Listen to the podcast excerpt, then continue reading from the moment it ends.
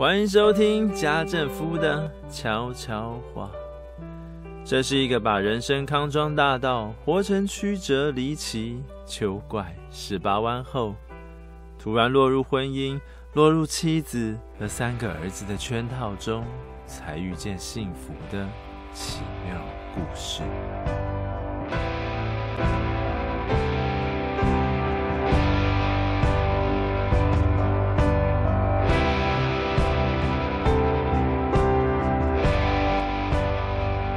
听众朋友们，晚安。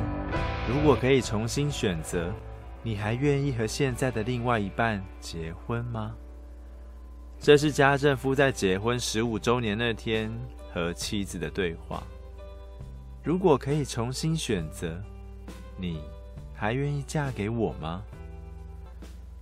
或许有人觉得这种问题根本是自讨没趣，但十分意外的。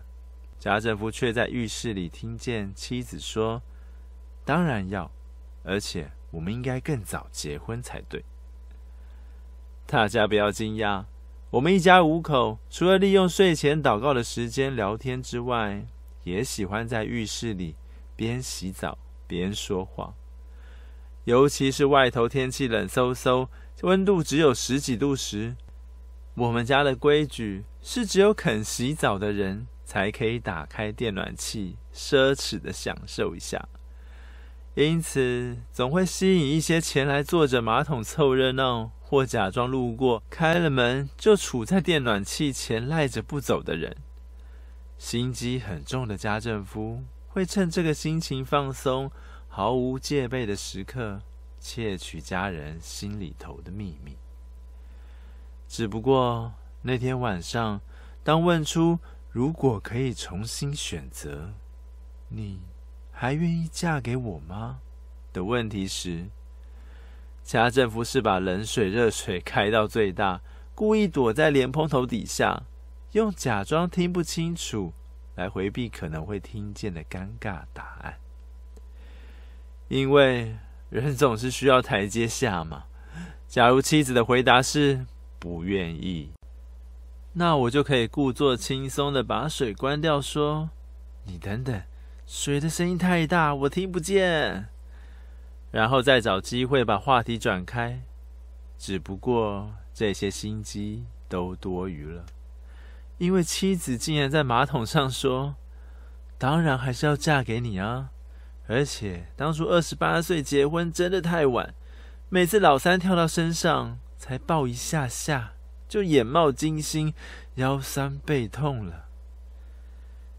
那天晚上，我们夫妻俩都很感慨。虽然结婚十五年，有了三个孩子，但对“教养”这两个字的认识依旧很少。不是专家的建议听得不够多，也不是脑袋瓜里的育儿知识缺乏，而是犯了一个全天下父母都会犯的错，就是在好好教养之前。自己对于为什么要为家庭牺牲，要牺牲到什么程度，要牺牲多久啊？明明已经很辛苦，另外一半却视若无睹，那我干嘛还要像个傻瓜坚持下去？孩子，拜托不要再来找我，不要再妈妈妈妈的叫，去找爸爸玩嘛，我也需要休息呀。这年头都是靠双薪才能撑起一个家，但你却半点薪水也拿不回来。既然是个家庭主妇、主夫，不就应该让我们吃得健康有营养，穿得干净又舒服，把家里环境打扫整齐才对吗？为什么下班之后还要帮你做这个做那个？搞清楚，这个家的开销可是我一个人在扛哎。你妈又不是我妈，应该是你去照顾才对吧？而且你妈思想像个清朝人，行事作风目中无人，说话内容更是纠正这个纠正那个，那我干嘛还要去找骂哀呀？类似这样的话，都是大家在婚姻中耳熟能详的经典台词，而我们夫妻俩就是在沦陷于类似场景之后，含着眼泪爬出泥沼，迎向阳光，获得重生。但隔没多久，又跌入谷底，因着不甘寂寞，埋怨为何只有我一个人受苦，因而把另外一半拉下火坑，展开另外一场情绪勒索的战争。这十五年来，我们还经历另外一种恶性循环，就是明明知道花时间陪孩子一定能有所收获，也已经确确实实从过往的遭遇中发现，教养的意思跟农夫种菜、种瓜得瓜、种豆得豆的道理很像，但总是莫名其妙的开始摆烂，晚上回到家就什么也不想干的窝在沙发上划手机。